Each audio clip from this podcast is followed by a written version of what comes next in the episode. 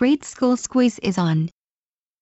The Finance Ministry has asked the Education Ministry to increase the number of students per class, reversing a decision from 2011 to lower class sizes. The Finance Ministry plans to make budget cuts for education that will mean up to 4,000 teachers are put out of work and an estimated 3,325 schools closed. The Education Ministry, as well as the public, should oppose such a cutback. Increasing the number of students in classrooms by nearly 15% is the wrong way to save money.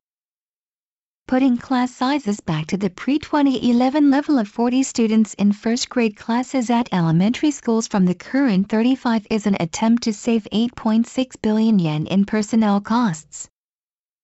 In the proposal, the Finance Ministry argued that the 2011 reform, which was intended to make it easier for students to adjust to learning in a classroom and socializing with classmates during the first years, had failed to reduce incidents of bullying.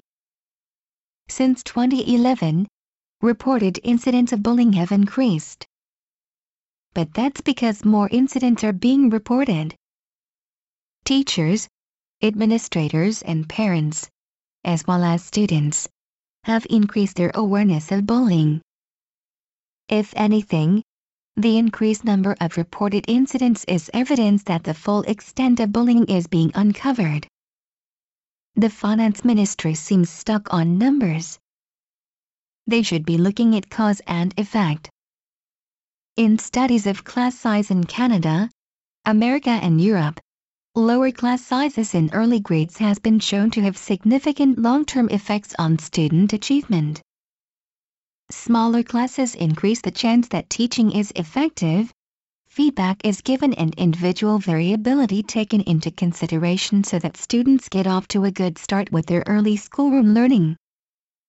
Reducing class size helps to increase teachers' contact time with children. It is not a panacea, but it helps other elements of teaching have more meaning and impact. In particular, Smaller class sizes have been shown to have strong and lasting effect on students from poorer households and in more isolated areas, which are surely just the areas the ministry will target for cutbacks. If schools are asked to consolidate, students will end up with longer commutes on top of larger classes. According to the Organization for Economic Cooperation and Development, Japan already has some of the most crowded classrooms, behind South Korea and Chile. The Finance Ministry's recommendation will mean Japan likely will end up with the largest class sizes among the developed countries. The impact of this will be enormous. It is reasonable for fiscal conservatives in the Finance Ministry to look for real outcomes for money expended.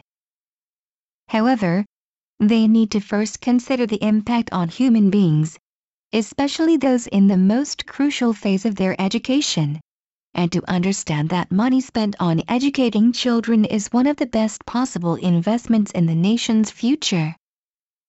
The Japan Times, November 9,